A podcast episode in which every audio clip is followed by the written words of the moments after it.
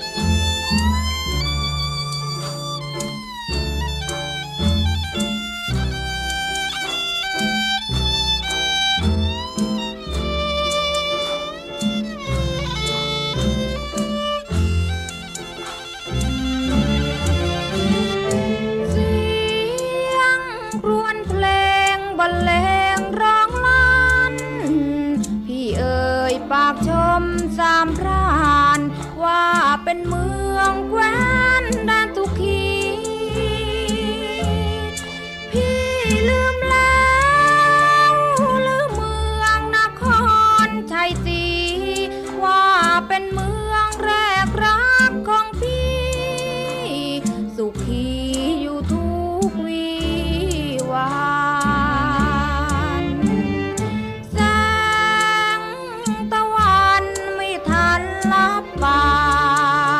พี่ก็ด่วนลืมสัญญา ว่าจะรักฟังใจผู้พันพี่ลืมแล้วสมโมที่เคยว่าวานกลับคืนคมไปแล้วหรือนั้น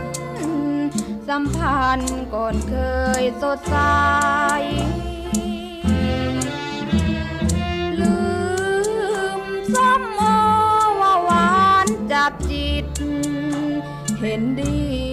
แล้วหรือจึงคิด ชมอางุ่นว่าหวานจัดจ้า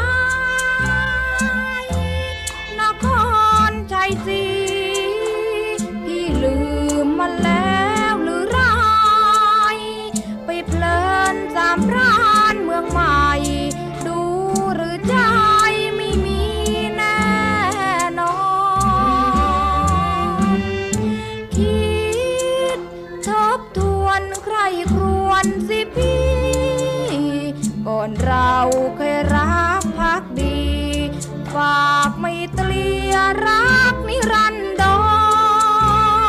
รนครใจสีบ้านเมืองพี่เคยหลับนอนโปรดลองดูความหลังครั้งก่อน อย่าลืมนครชัย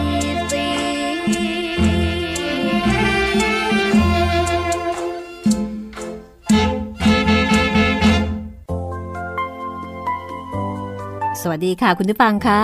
ขอต้อนรับคุณผู้ฟังเข้าสู่บรรยากาศของท้องทุ่งนครชัยศรีและสุพรรณบุรี กับนวนิยายเรื่องเจ้าพ่อ ผลงานวรรณกรรมชิ้นเยี่ยมของคุณอาจินปัญจพันธ์ศิลปินแห่งชาติประจำปี 2534 กับห้องสมุดหลังใหม่ ดิฉันรัศมีมณีนิน รับหน้าที่ถ่ายทอดให้คุณได้ฟังเป็นตอนที่ 3 แล้วนะคะ ความเดิมตอนที่แล้วค่ะ บรรจง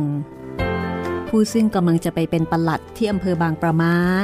เป็นหนึ่งในผู้โดยสารในเรือหลวงต่างใจ เรือเม จากนิ้วราย มุ่งหน้าสู่สุพรรณบุรี มีโอกาสได้มาแนะนำตัวกับขุนเขียนสุพรรณพานแล้วก็ลูกสาวทั้งสามคน รู้สึกว่าบรรจง จะโดนเสน่ห์ของแม่ปรัง ลูกสาวคนโตนะคะ แต่ก็ยังไม่มีโอกาสได้พูดคุยอะไรกันมากนัก เขานำไม้ขีดไฟไปมอบให้อย่างนอบน้อม แล้วก็ฝากเนื้อฝากตัว ขณะเดียวกันเขาก็มีโอกาสได้พูดได้คุยกับชายชราที่ดูท่าทางดี ได้คุยกันถึงได้รู้ว่าชายชราคนนั้นค้าขายอยู่ที่ตลาดบางประมามีชื่อว่าเท่าแก่แดง เท่าแก่แดงยังมียังมีวิชา ดูลักษณะคนที่เรียกกันว่าดูโง่เฮงแล้วก็ได้พูดถึง บรรจงเอาไว้บอกว่าได้ดูลักษณะเอาไว้ในใจแล้วนะคะ ทั้งคู่ก็โอภาปราศัยกันแบบคนถูกคอกันละค่ะ แล้วก็ในตอนเดียวกัน คุณผู้ฟังก็คงจะจำได้ ว่าบรรจงนั้นไม่ใช่คนเมืองสุพรรณไม่ใช่คนนครชัยศรีแต่ว่าเขามาจากสมุทรปราการนะคะ เมืองปากน้ำ พ่อเป็นคนจีนเป็นช่างทอง แม่เป็นไทย แต่บังเอิญที่ว่าประสบเคราะห์กรรม ที่บ้านถูกไฟไหม้ พ่อกับแม่ ตายในกองเพลิง จากนั้น เขาก็เลยกลายเป็นเด็กกำพร้ายากไร้ในพริบตา มีพระภิกษุผู้หนึ่ง ประครบประงม แล้วก็เลี้ยงดูเขาเอาไว้ บรรจงเป็นคนเรียนดี แล้วก็เป็นคนมานะอดทนนะคะ เขาเรียนแล้วก็ไต่เต้าขึ้นมาเรื่อยๆ จนกระทั่งสามารถสอบคัดเลือกประหลัดอำเภอสำรอง แล้วก็สอบได้บรรจุเป็นประหลัดสำรองอำเภอบางประมาจังหวัดสุพรรณบุรี แล้วก็กำลังเดินทางมารับตำแหน่งค่ะ วันนี้ตอนที่ 3 นะคะ สนุกทีเดียวละค่ะ เพราะตอนนี้ ชื่อว่าคำทำนาย จะเป็นตอนที่เท่าแก่แดง เริ่มสาธยายวิชาโง่เฮงแก่ประหลัดหนุ่ม ซึ่งก็พิจารณาจากผิวพรรณรูปร่าง หน้าตา ลักษณะ ท่าที เรื่องราวจะเป็นอย่างไรนะคะ ติดตามได้เลยกับนวนิยาย เจ้าพ่อ ผลงานของคุณอาจินปัญจพันธ์ค่ะ จัดพิมพ์โดยสำนักพิมพ์ มติชนตอนที่ 3 ค่ะ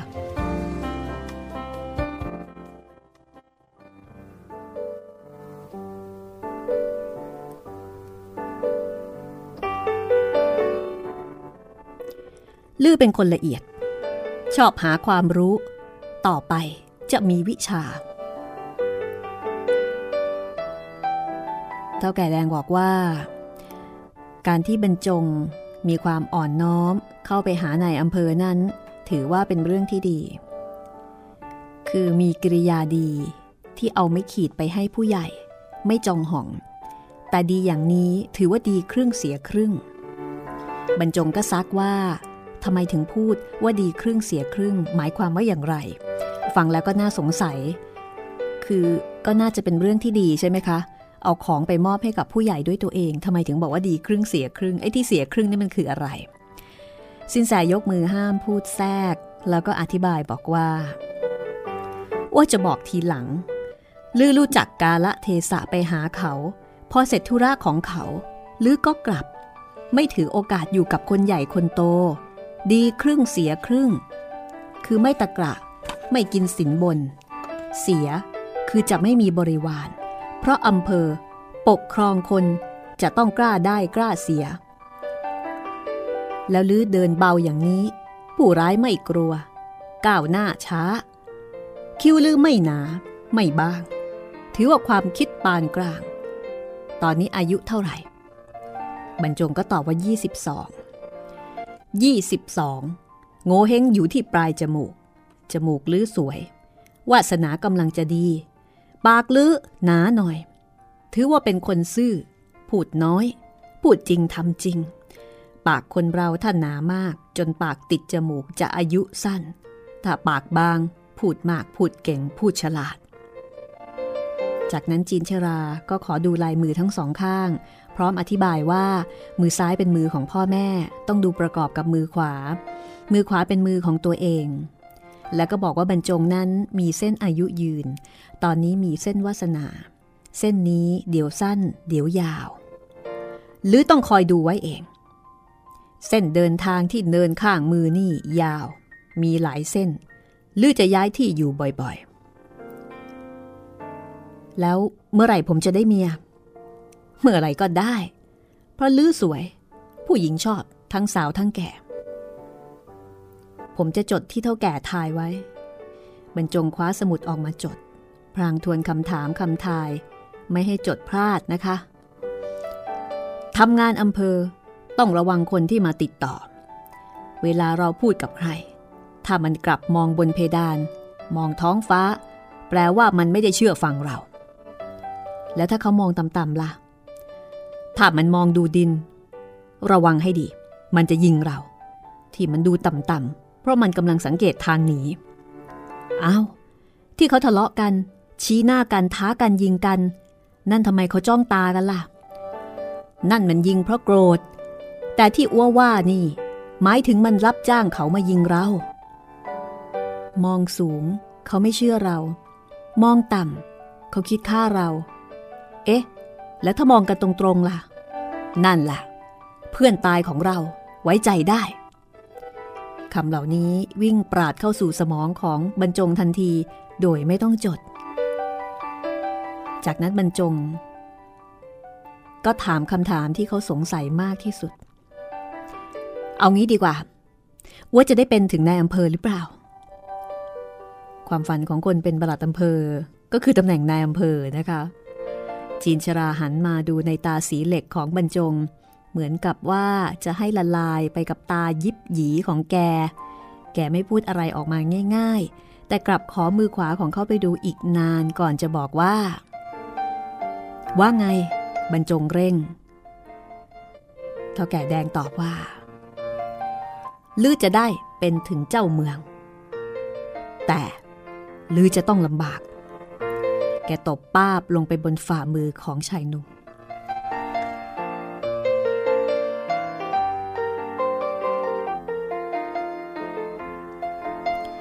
นี่คือคำทำนายของเท่าแก่แดงนะคะ จะเห็นได้ว่าตอนที่เท่าแก่แดงชมบรรจงบอกว่า อยากจะมีเมียเมื่อไหร่ก็ได้ เพราะว่าเป็นคนสวย คนสมัยนี้ฟังแล้วอาจจะรู้สึกแปลกใจ แต่ว่าคนแถวสุพรรณโดยเฉพาะผู้สูงอายุ ถ้าชมผู้ชาย ส่วนใหญ่นี่จะใช้คำว่าสวยนะคะ อย่างแม่ดิฉันเองเนี่ยเวลาชมผู้ชายว่าคนไหนหน้าตาดี ก็จะไม่ได้เรียกว่าหล่อนะ แต่จะเรียกว่าสวย มาถึงบทที่ 7 ค่ะ บทนี้ชื่อว่า วงลำตัดประหลาดจำได้ใช่ไหมคะว่า เรือหลวงต่างใจ เที่ยวนี้มีวงลำตัดมาด้วยวงหนึ่ง ขณะเดียวกันก็มีชายร่างใหญ่ผิวดำคนนี้ละค่ะ ที่สั่งเล่ากับเด็กกะลาสีเรือที่ชื่อว่าจ้อย แล้วก็ผิดหวัง เพราะว่าเรือไม่มีเหล้าขาย ปรากฏว่า ชายร่างใหญ่ผิวดำฝากกระเป๋าเอาไว้กับคนแถวนั้น แล้วก็ลงจากชั้นบน มาที่วงลำตัด ตอนแรกเขาตั้งใจจะขอปั่นสักขวดไปกินเอง แต่ก็กลับใจทันทีที่เห็นคนนั่งเด่นเป็นประธาน เพราะว่าคนคนนี้ เหมือนกับเขาเคยเห็นที่ไหนมาก่อน เขาจึงลองตีสนิท โดยการกล่าวว่า ร่วมวงด้วยคนได้ไหม ญาติ แม่น้ำยังแบ่งกันกินได้ น้ำในขวดทำไมจะหวงกัน เชิญสิพี่ เอาพวกเราขยายวง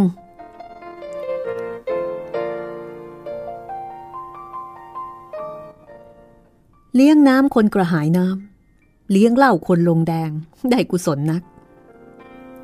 ชายผิวดำพูดถึงขนาดใช้คำลงแดงแทนตนทอดตัวลงไป และเมื่อนั่งลงประจันหน้ากับเจ้าภาพแล้ว ปรากฏว่า เขาเอง ใหญ่ตระงาน ข่มคนทั้งวง คือเป็นคนร่างใหญ่ กลางวงนั้น มีขวดเหล้าโรงตั้งเอาไว้ แล้วก็ใช้ชามก๋วยเตี๋ยวเวียนกันดื่ม คนที่เป็นหัวหน้าอายุราวๆสามสิบร่างเพรียวผิวขาว ใบหน้าสวย ตาคม ไว้ผมยาวใส่สีพึ่ง หวีเลยเรียบไปหยิกงอที่ท้ายทอย เรียกกันว่าผมทรงพระเอก ใส่ขี้พึ่งหรือว่าใส่สีพึ่งเนี่ยนะคะไหนที่ฉันก็อ่านเรียกแบบแบบคนโบราณไปหน่อย นั่งสมาธิขัดอขออภัยค่ะ นั่งขัดสมาธิ พิงกราบเรือนะคะ มีลูกน้อง เป็นลูกน้องหนุ่มๆสามคน มีชายผมงอกประปราย วัยผิดพวก ท่าทางไม่อยากรับแขกแปลกหน้า แล้วก็ทำทีปั้นปึ่งอยู่ เจ้าคนหัวหน้า พยักให้ลูกน้อง รินเหล้าเพื่อที่จะเติมในชามแล้วก็เอามาแบ่งกันดื่ม แล้วก็พยักพเยิดกับชายร่างใหญ่ผิวดำว่า เอาสิพี่ คนละครึ่ง ชายร่างใหญ่ผิวดำก็บอกว่า เจ้าภาพก่อนสิน้อง ฟังดูเหมือนสุภาพ แต่ใครๆก็ย่อมรู้ว่า นั่นเป็นชั้นเชิงระวังตัว หากว่าจะมีของอยู่ในเหล้าพูดง่ายๆ ก็ไม่รู้ว่ามีอะไรอยู่ในเหล้าหรือเปล่านะคะในธรรมชาติของคนที่เป็นนักเลงก็คงต้องระวังตัวเอาไว้ก่อน ก็ได้ หัวหน้าวงลำตัด ประคองชามขึ้นดื่มอึกหนึ่ง แล้วก็ส่งให้แขกซึ่งก็อึกเดียวเหมือนกัน เมื่อวางชามลง ชายร่างใหญ่ผิวดำก็แนะนำตัวผูกมิตร ฉันชื่อดำ มาจากนครปฐม นึกว่าในเรือจะมีเหล้าขาย เลยเหลว ต้องมาอาศัยกินนี่แหละ แล้วจะไปขึ้นที่ไหนล่ะ คนที่เป็นหัวหน้าวงถาม สุพรรณปลายทาง อะแล้วพวกน้องชายล่ะ เอ้ย พี่ชายนั้นด้วย เขาหมายถึงคนหัวงอกคนนั้นนะคะ จะไปเล่นกันที่ไหน ปรากฏว่า คนหัวงอกไม่ตอบ แต่โพร่งออกมาว่า กูไปเยี่ยวเดี๋ยว แล้วก็ลุกขึ้นไปยังห้องสุขาท้ายเรือ แล้วก็ไปนั่งอีกกราบหนึ่ง ไม่กลับมาอีกเลย ส่วนทางนี้หัวหน้าวงบอกว่า พวกเราเพิ่งจะหัด ไม่มีใครหา ก็ต้องเร่ไป พื่อเจอวัดไหนบ้านไหนกำลังมีงาน ก็จะขึ้นไปถาม ถ้าเขาไม่เอาก็รอเรือขาล่องกลับนิ้วราย ชายร่างใหญ่ผิวดำที่ชื่อว่าดำนึกในใจว่าลำตัดเร่หางานแบบนี้ กูไม่เคยเห็น ในตาโปนของนายดำมองแวบไปที่กรองรมนาอีกลูกหนึ่ง ซึ่งใส่ถุงผ้ามีหูรูดแอบอยู่ข้างหลังหัวหน้า แล้วก็ถามเจาะจงลงไปอีกว่า วงเราชื่ออะไรล่ะ เจ้าหัวหน้ายักคิ้วข้างเดียวอย่างเก๋แล้วก็บอกว่า วงเร่นายดำถามชื่อต่อ ฉันอยากรู้ชื่อเอาไว้ทุกคน เผื่อตอบแทนไมตรีกันวันหน้า รู้ทำไม รู้ไปประเดี๋ยวประดาวก็ลืมนายดำบอกว่า ข้าวก้อนเกลือเม็ด โบราณท่านไม่ให้ลืมบุญคุณ เจ้าหัวหน้าลำตัดหัวเราะอย่างนึกสนุก แล้วก็จารนายคล่องปรือว่า ฉันชื่อกรรม ไอ้นั่นชื่อยา ไอ้นั่นชื่อปลา ไอ้นั่นชื่อสาม คนที่ไปเยี่ยวชื่อไอ้ใจ พอหัวหน้าวงตอบนายดำก็รู้ทันทีว่าโดนหลอกแล้ว เพราะว่าหัวหน้าวงลำตัดนั้น เอาคำทายชื่อบาง ที่ลูกเรือร้องเล่น กับเอาคำท้ายชื่อเรือ มาทำเป็นชื่อคน บางระกรรมก็เป็นกรรมใช่ไหมคะลำพระยาก็เป็นยา บางปลาก็เป็นปลา แล้วก็เรือหลวงต่างใจใช่ไหมประมาณนี้ก็คือพูดง่าย ๆ ว่ามันไม่ใช่ชื่อจริง แล้วก็ในดำนี้ก็เป็นคนที่มีปฏิพานไหวพริบดี ก็รู้สึกว่า เอ๊ะมันดูมีอะไร ไม่เปิดเผย ดูมีอะไรซ่อนเงื่อนอยู่ ในดำก็ลุกขึ้นล้วงกางเกงฝรั่งสีกากี ซึ่งตุงตุงอยู่ ทันใด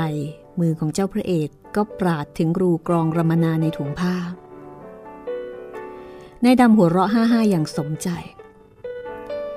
ล้วงสำรับไพ่ป๊อกออกมา นั่งลงสับไพ่อย่างเชี่ยวชาญ เล่นยีอิดกันดีกว่า สนุกสนุก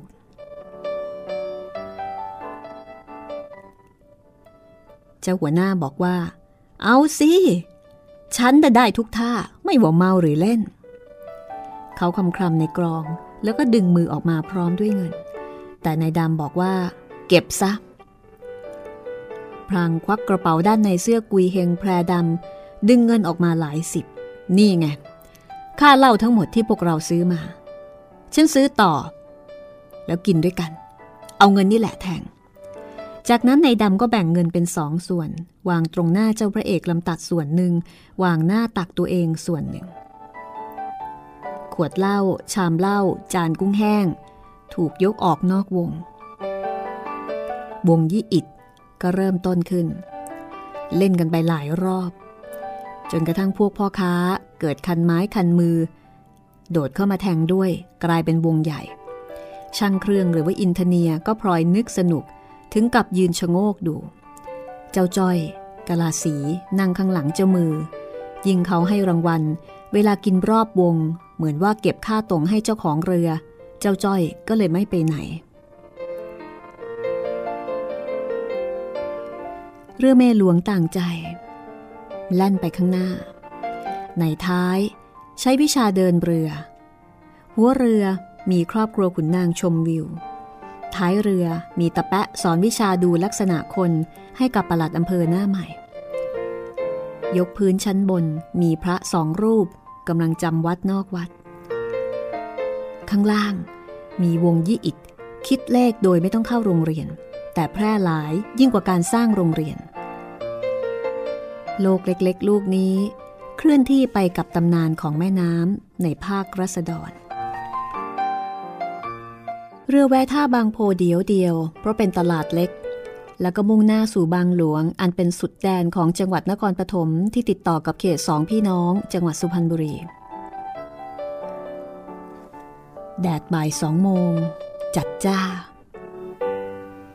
ลมแรงกลางแม่น้ำไล่ระลอกคลื่นดาหน้าเข้ามาหัวเรือ สะท้อนแดดประยิบระยับ ราวโลหะทองคำที่กำลังเดือดในเบ้า เป็นช่วงเวลาที่แม่น้ำสว่างที่สุดแล้วก็ร้อนที่สุดในรอบวัน เด็กจ้อยกาลาสีปลดมูลี่กราบนี้ลงทั้งชั้นบนแล้วก็ชั้นล่าง แล้วก็รีบมานั่งรอรางวัลอยู่ข้างหลังเจ้ามือยี่อิดอีก วงยี่อิดกำลังสนุก ผลัดได้ผลัดเสียระหว่างเจ้ามือกับลูกค้า เพราะว่าเจ้ามือเล่นแบบลดมือให้ คือเมื่อกินมากๆ แล้วก็แกล้งโปะไพ่ตัวเองให้ตายจ่ายรอบวงซะบ้าง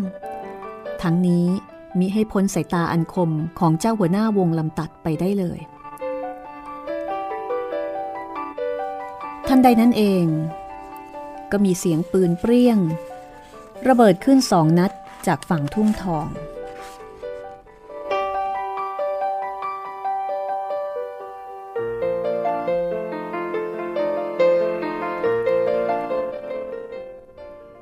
เรือจ้างไม่มีประทุนลำหนึ่ง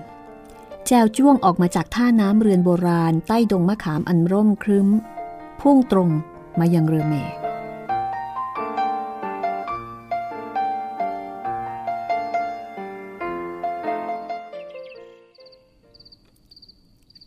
วงไพ่ถึงกับแตกคือ ใครยิงปืนบนตลิ่ง หรือจ้างใครวะปล้นหรือ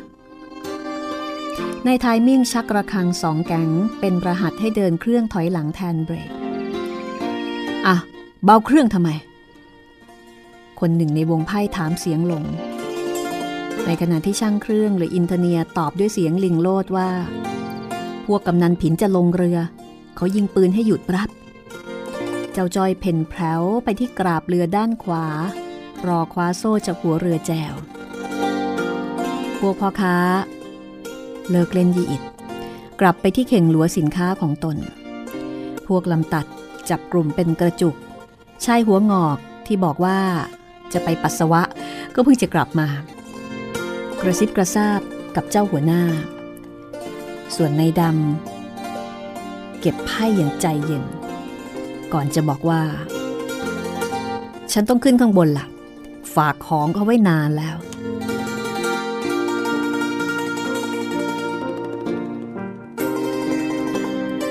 เอาละค่ะ พักกันสักครู่นะคะ แล้วเดี๋ยวมาฟังกันต่อว่า คนที่ลงเรือโดยการใช้วิธียิงปืนเรียก คนคนนี้เป็นใคร กับบทที่ 8 บทต่อไป บทที่มีชื่อว่า เสือป่าเหยียบเรือค่ะ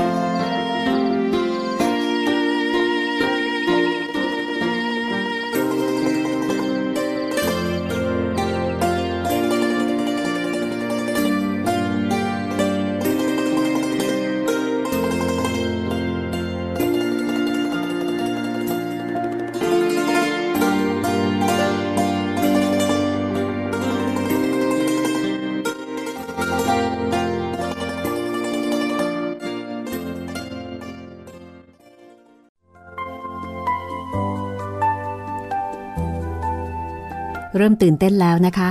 เรามาถึงบทที่ 8 ของนวนิยายเจ้าพ่อ ผลงานการประพันธ์ของคุณอาจิน ปัญจพันธ์ศิลปินแห่งชาติสาขาวรรณศิลป์ประจำปี 2534 นะคะ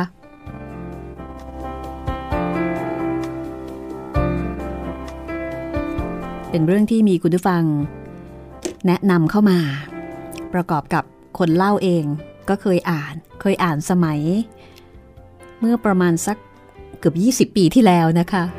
แล้วก็มีโอกาสเอากลับมาอ่านซ้ำพร้อม ๆ กับคุณผู้ฟังนี่แหละค่ะ แล้วก็ชอบว่านวนิยายเรื่องนี้รสชาติเข้มข้นจริง ๆ นะคะ แล้วก็ได้ความรู้หลายอย่างที่เป็นประวัติศาสตร์ในช่วงสมัยรัชกาลที่ 6 นะคะ ได้เห็นสภาพบ้านเมือง วิถีชีวิตความเป็นอยู่ของผู้คนในยุคนั้น ในย่านสุพรรณนครชัยศรี มือนย้อนอดีตจริง ๆนะคะ แล้วก็ได้เห็นวิธีคิดของคนในยุคนั้น แล้วก็ได้ความรู้หลายอย่างที่สอดแทรกเข้ามา อย่างเมื่อบทที่แล้ว ก็มีเรื่องของการดูโง่เฮงนะคะ น่าสนใจทีเดียวว่า เออเนาะถ้ามองข้างบนแสดงว่าเขาไม่เชื่อเรา ถ้ามองข้างล่าง เขากำลังหาทางเล่นงานเรา ถ้ามองตากันตรงๆ เออ อันนี้เป็นเพื่อนกันคบได้ อันนี้ก็เป็นภูมิปัญญาของคนโบราณนะคะ ที่เอาไว้สังเกตผู้คน ในสมัยที่ยังไม่มีหนังสือ how to เหมือนอย่างในปัจจุบัน เอาละเราจะเข้าสู่บทที่ 8 นะคะ บทที่ชื่อว่าเสือป่าเหยียบเรือ คุณผู้ฟังคงจะสงสัยว่าใครกันหนอ ที่ยิงปืนเรียกให้เรือหยุด เสือป่าเหยียบเรือในที่นี้หมายความว่าอย่างไร อย่ารังรอเลยนะคะ ฟังกันต่อเลยก็แล้วกันกับเจ้าพ่อ ตอนที่ 3 ช่วงที่ 2 ค่ะ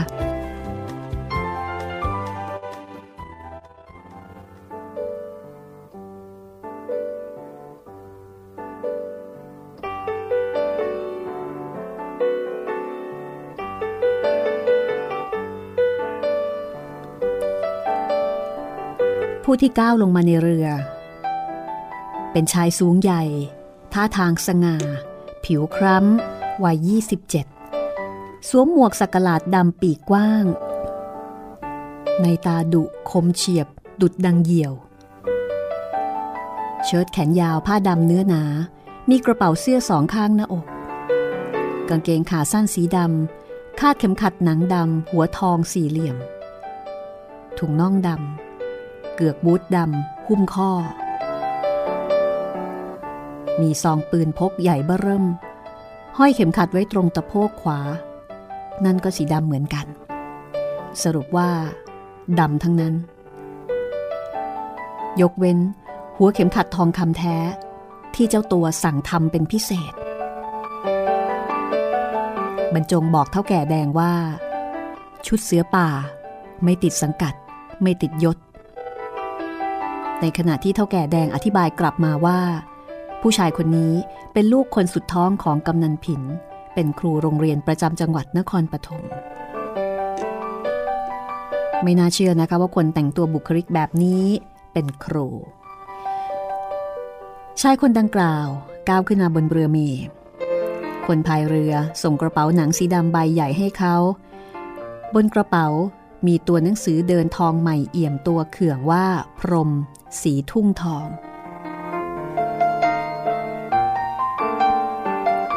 ผู้ชายคนนี้ ชื่อพรม ลูกชายของกำนันผิน เจ้าจอยปราดจะเข้ารับกระเป๋าใบนั้น แต่เขารับหิ้วเอง หนักมากไอ้หนู เอาโน่นดีกว่าเขาบุยหน้าไปที่คนพายหัว ซึ่งกำลังแกะชายพก เอาเงินออกมาให้จ้อยหนึ่งบาท ค่าจับเรือ ทุกคนจับตามองเขา ในท้ายถึงกับชะโงกหน้าต่างข้างออกมาดูความเรียบร้อยของการเทียบเรือกลางแม่น้ำเรือจ้างถีบหัวออกไป นายท้ายชักระคังเดินหน้าสู่ภาวะปกติ ผู้โดยสารคนใหม่ที่ขึ้นเรือกลางแม่น้ำหิ้วกระเป๋าขึ้นบันไดหัวเรือเข้าห้องของนายท้าย เจ้าจอยก็ตามติดเพื่อรับใช้นะคะ ได้ติปไปเยอะเลยทั้งหนึ่งบาทนายท้ายก็ทักบอกว่าพอพรมพี่มิ่ง ซื้อตั๋วที่ไหนล่ะนี่ ขึ้นที่ไหนก็ค่อยจ่ายที่นั่น อ้าว เมื่อก่อนเคยมีคนขายตั๋วในเรือ หรือไม่ก็ซื้อกับนายท้ายไม่ใช่เหรอ เขาเปลี่ยนใหม่แล้ว ลงเรือกลางทาง ไปจ่ายตอนขึ้นท่า หรือไม่ก็ซื้อจากนายตรวจ ไอ้จ้อย กางเก้าอี้ผ้าใบของข้าสิ คำหลังสั่งเจ้าจ้อย ซึ่งจัดการทันที แล้วก็นั่งพับเพียบรอรับใช้อยู่ข้างๆ จะไปไหนล่ะพ่อพรม พ่อใช้ให้ไปธุระที่จังหวัด เออ เก้าอี้ผ้าใบข้างหลังนี่มีว่างไหมในอำเภอคนเก่าบางประมาเขาเหมาหมดแล้ว พาลูกสาวเที่ยวบางกอกเพิ่งจะกลับกัน เมื่อกี้ เห็นสาวๆสวยๆโผล่หน้าดูกันสลอน ใครในอำเภอไหน ก็ขุนเขียนยังไงเล่า ชายชิพรมบอกว่า อ้าว เพื่อนพ่อ ต้องไปหาซะหน่อย ฝากดูกระเป๋าด้วยนะชายหนุ่มลุกขึ้น ผลักประตูห้องในท้าย ซึ่งติดต่อกับที่โดยสารชั้นหนึ่ง เมื่อไปถึงบริเวณที่โดยสารชั้นหนึ่ง ที่ขุนเขียนสุพรรณพานกับลูกสาวเมาหมดชั้นแล้ว ปรากฏว่าลูกสาวคนเล็กของขุนเขียนแม่ปลาย ก็โผล่เข้ามาหาพร้อมทักทายอย่างสนิทสนมพี่พรม นึกว่าจะทำเป็นไม่รู้จักพวกเราซะแล้ว ฉันก็มองอยู่แล้ว จะไปไหน มานั่งด้วยกันซะเลย เก้าอี้ของเราทั้งนั้นจำน้องๆได้ไหมล่ะ พรมไหว้ผู้ชราแล้วก็รับไหว้สาวๆ เอาแม่ปลาย แหม โตเร็วจริง นี่รู้ไหมแม่ปลาย พี่เคยอุ้มเธอนะจำได้ค่ะ ท่านขุนก็แนะนำว่า อะ นี่แม่โปรยคนกลาง เคยเห็นกันนี่ แม่โปรยคนกลางซึ่งนั่งหน้าคว่ำตลอดเวลา เธอไม่ต้องการรู้จักใคร คราวนี้เหลือบตาขึ้นมาแวบ เมื่อเจอกับในตาเหี่ยวอันน่ากลัว หล่อนก็ใจหายว่าเด็กหนุ่มรุ่นพี่เมื่อปีก่อนโน้นปัจนี้เป็นเสือป่า สูงสง่างามนัก ในขณะที่พรมก็ต้องใจในท่าดุของแม่เสือสาว จึงล้อว่า จำพี่ไม่ได้เลยเหรอ โปรย แม่โปรยสถานใจว่า ชายในตาเหี่ยวผู้นี้ มีอำนาจเหนือความหลังส่วนตัวของหล่อน เขาคนเดียวที่รู้และหล่อนคนเดียวที่จำ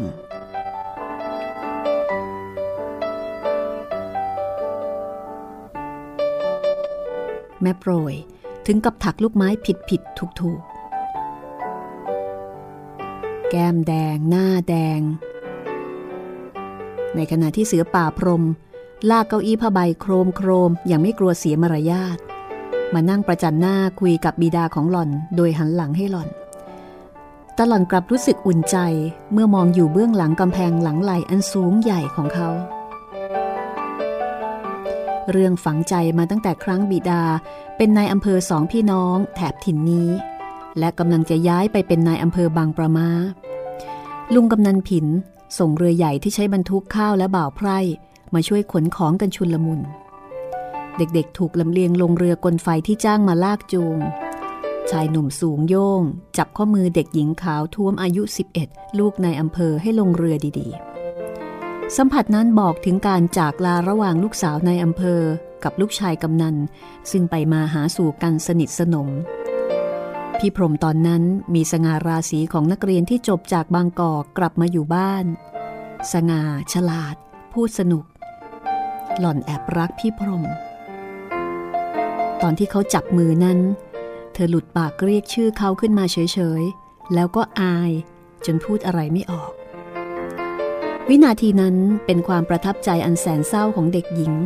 แล้วก็ฟักตัวมาเป็นความรันจวนใจใฝ่หาของเด็กสาว เธอปลูกความรักนั้นมาแต่ฝ่ายเดียว เพราะไม่มีชายใดมาพัวพันเจ็ดปีที่ผ่านไป ความหวยหาควบคู่มากับความอับอายซ่อนเร้น และจู่ๆก็ได้มาพบเขาในวันนี้ คุณเขียนถามพรมว่า ผีกำนันเป็นยังไงบ้าง ยังแข็งแรงครับ ปีนี้คงจะเจ็ดสิบแล้วสินะ แก่แก่กว่าอาห้าปีนี่ แล้วคุณอาผู้หญิงล่ะครับ สบายดีหรือเปล่า คนไหนล่ะ คนใหญ่แม่ของแม่ปรังสบายดี แต่แม่ของแม่โปรยแม่ปลาย เสียไปสองสามปีแล้ว คนสมัยก่อน ถ้าถามถึงเมียต้องระบุด้วยนะคะว่าคนไหน พรมเอี้ยวตัวมาดูสองพี่น้องกำพร้าแม่ทีละคน และเขาก็รู้สึกว่า แม่โปรยสวยถูกใจนัก แต่แม่ปลายนั้น น่าสงสาร น่าเอ็นดู เขาเปลี่ยนเรื่องพูด ถามคุณเขียนว่า ในไทมิ่งบอกว่า คุณอาพาน้องๆไปเที่ยวบางกอกเลยครับ พาสองคนนั่นไปเที่ยว แล้วก็รับแม่ปรังคนโตกลับ เขาเรียนอยู่ในกรุงเทพ อยู่กับญาติ ขุนเขียนชี้ไปที่ลูกสาวคนโต ซึ่งกระหันมาไหว้พรหมอย่างกระชดกระช้อย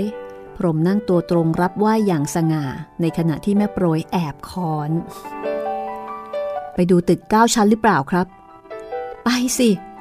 สร้างไม่เสร็จสักที ตั้งแต่ปีฉลู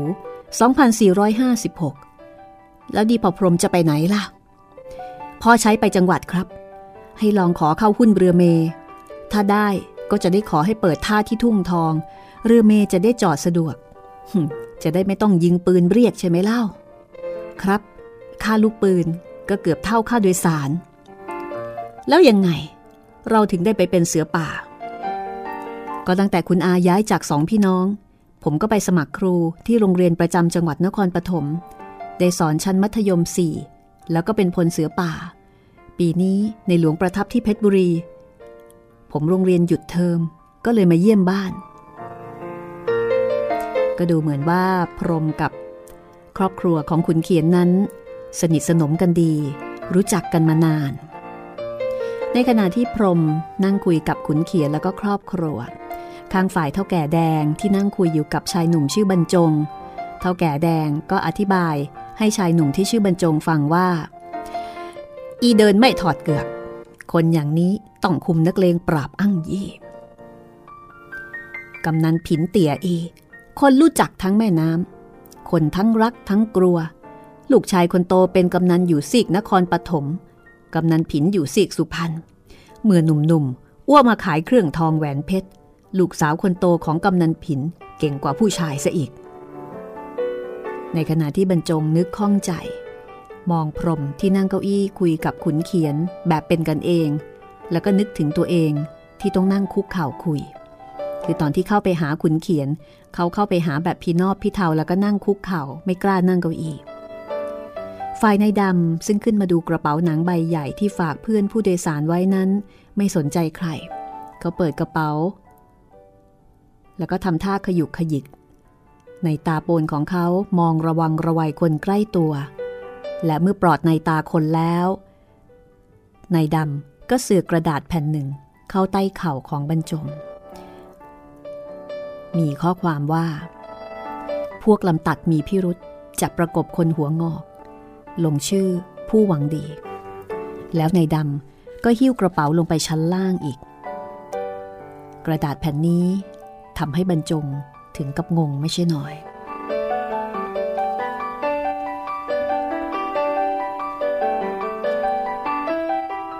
เรือแล่นผ่านบางควาย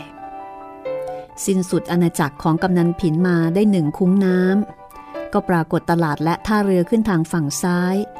นั่นคือบางสามปากคลองเข้าอำเภอสองพี่น้อง เรือเร่หัว เข้าไปเอากราบซ้ายเทียบ ชายร่างสันทัด แต่งกากีทั้งชุด ใส่กางเกงขาสั้น ใส่เกือกบูทผ้าใบ ไว้หนวดเฟิร์ม ยืนเท้าเอวกาอยู่กลางโปะ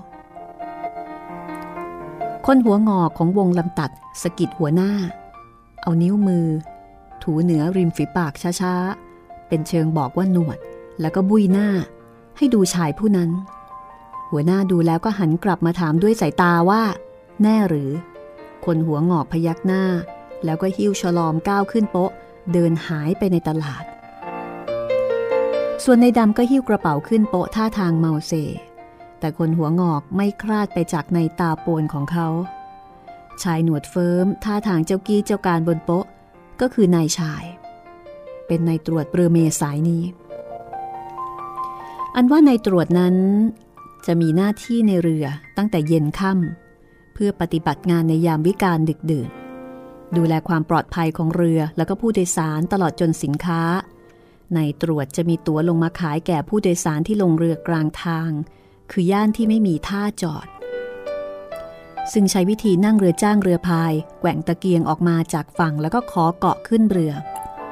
ในตรวจจะตรวจจับคนขี้โกงที่ผสมโรงกับผู้โดยสารขอขึ้นท่าใดท่าหนึ่งที่ไม่มีนายท่า เช่นท่าวัด งานแฝงเร้นของนายตรวจ คือนักเลงคุ้มครองเรือ บริษัทจะคัดในตรวจมาจากผู้มีอิทธิพลในย่านที่เขาปฏิบัติการ ในตรวจจึงเป็นเสมือนพระเอกของเรือเมในยุคนั้น ในขณะที่คนอื่นๆ ล้วนเป็นพระรอง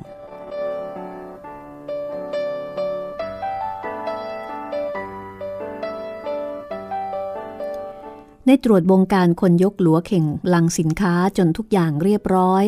แล้วก็เป่านกหวีดปรีดปรีดนายท้ายชักระคังออกเรือ เจ้าจ้อยปลดเชือกผลักหัวเรือออก เขาถีบท้ายอย่างชำนาญงานแล้วก็โดดแผลวขึ้นเรือ เดินเลาะกราบไปทักถามอินเทเนียว่า เป็นไงบางหวัด เครื่องคราวเดินดีหรือ เรียบร้อยครับในตรวจ จากนั้นก็เลาะกราบขวาไปถึงหัวเรือ ยืดคอขึ้นไปทักในท้ายงายพี่มิ่ง ถึงจังหวัดตามเวลานะ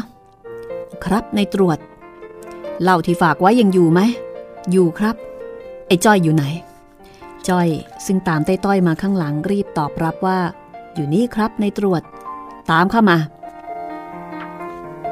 เขาตรวจสินค้า ขอดูใบเสียค่าระวางอย่างเคร่งครัด ทักทายคนรู้จักด้วยอาการกว้างขวาง ไปถึงหัวเรืออีกครั้งก็ก้าวก้าวไปที่ห้องของนายท้าย นายท้ายก็รีบรายงานบอกว่าท่านขุนเขียนมา นายตรวจเดินทะลุห้องในท้ายมาคารวะในอำเภอชรา และสะดุดตาเสือป่าในชุดดำทะมึนเอา้า พี่พรม ในขณะที่พรมก็ถามว่า พ่อชาย ไปไหนมาล่ะนี่ ผมเป็นนายตรวจ ผมลงเรือกลางทางไม่มีตัวนายท้ายบอกให้ไปซื้อตอนขึ้นท่า ผมมีตัวมาขายซะด้วย ซื้อซะเลยพี่ สองชายวัยไล่เลี่ยกัน พื้นเพใกล้เคียงกัน แต่อยู่คนละฝั่งแม่น้ำไม่ล้ำแดนกันนายชายขอตัวไปเดินตรวจตัวโดยสาร ไปจนกระทั่งถึงท้ายลำไม่ละเว้นแม้แต่ภิกษุสองรูปที่เสียครึ่งราคา แล้วเขาก็ลงบันไดท้ายเรือ ขอดูตัววงลำตัด โดยไม่ติดใจสงสัยที่นั่งกันข้างล่าง เพราะว่าถ้านั่งข้างบนก็จะหนวกหูคนอื่น ปฏิบัติหน้าที่แล้วในตรวจ ที่ชื่อนายชายก็มานั่งที่กราบใกล้ๆ กับกุ๊ก สั่งผัดผักเป็นกับแกล้ม แล้วก็กินเหล้าขวดของเขาอยู่ตามลำพัง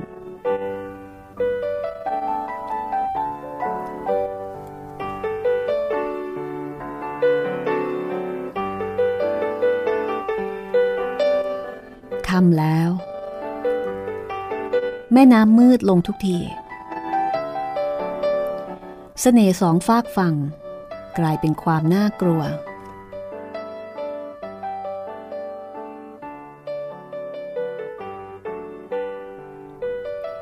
แสงไฟวอมแวม อยู่บนท้องนาไกลๆ บ้านเรือนใกล้ตลิ่ง จุดตะเกียงรั้ว ตะเกียงกระป๋อง ตามแต่ฐานะแสงไฟฟ้าบนเรือเป็นสีแดงๆเพราะแรงไฟน้อย มันจะสว่างจ้าขึ้น เมื่อเรือเร่งเครื่อง หนุ่มพรมเสื้อป่าคนของในหลวงอยู่หัวเรือปลัดบรรจงของมหาดไทยอยู่ท้ายเรือ ในชายนักเลงใหญ่ นั่งอยู่กราบขวาชั้นล่าง ส่วนทางกราบซ้ายชั้นล่าง คือวงลำตัดพเนจร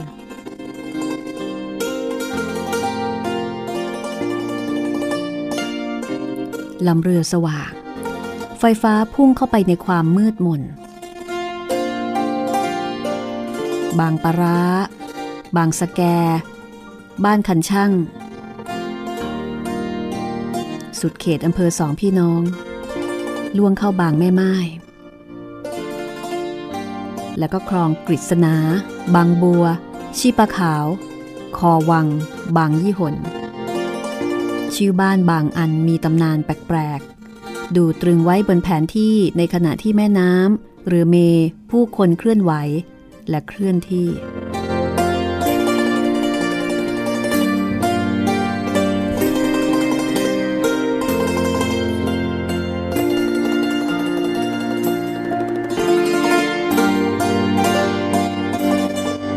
สองทุ่มเรือก็ถึงท่าตลาดบางประมา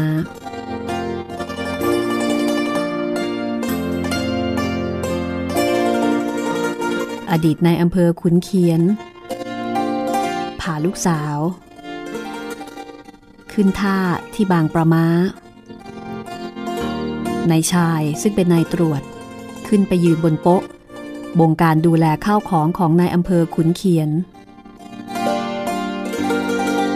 ในขณะที่ประหลัดหนุ่มบรรจงก็ร่ำลาเท่าแก่แดงขึ้นท่าเดียวกับอดีตนายอำเภอ แล้วก็พยายามสังเกตว่า นายอำเภอเก่าและลูกสาวสวย จะบ่ายหน้าไปทางใด ในขณะที่เรือเม เมื่อจากท่าบางประม้ามา ก็มุ่งหน้า ขึ้นจังหวัดสุพรรณ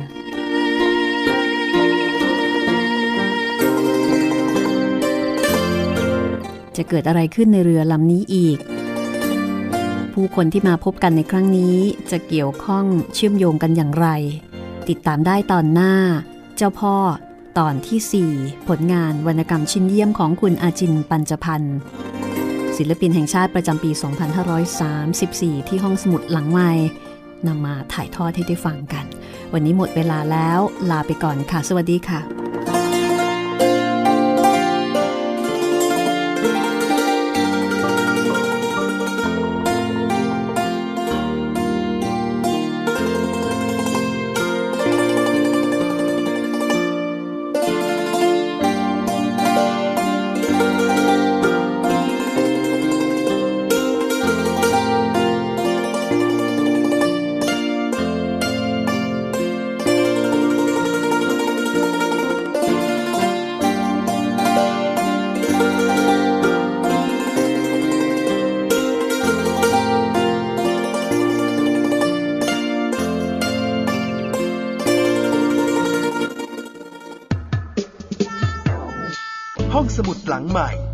สมุดที่ฟังได้ทางวิทยุกับรัศมีมณีนิน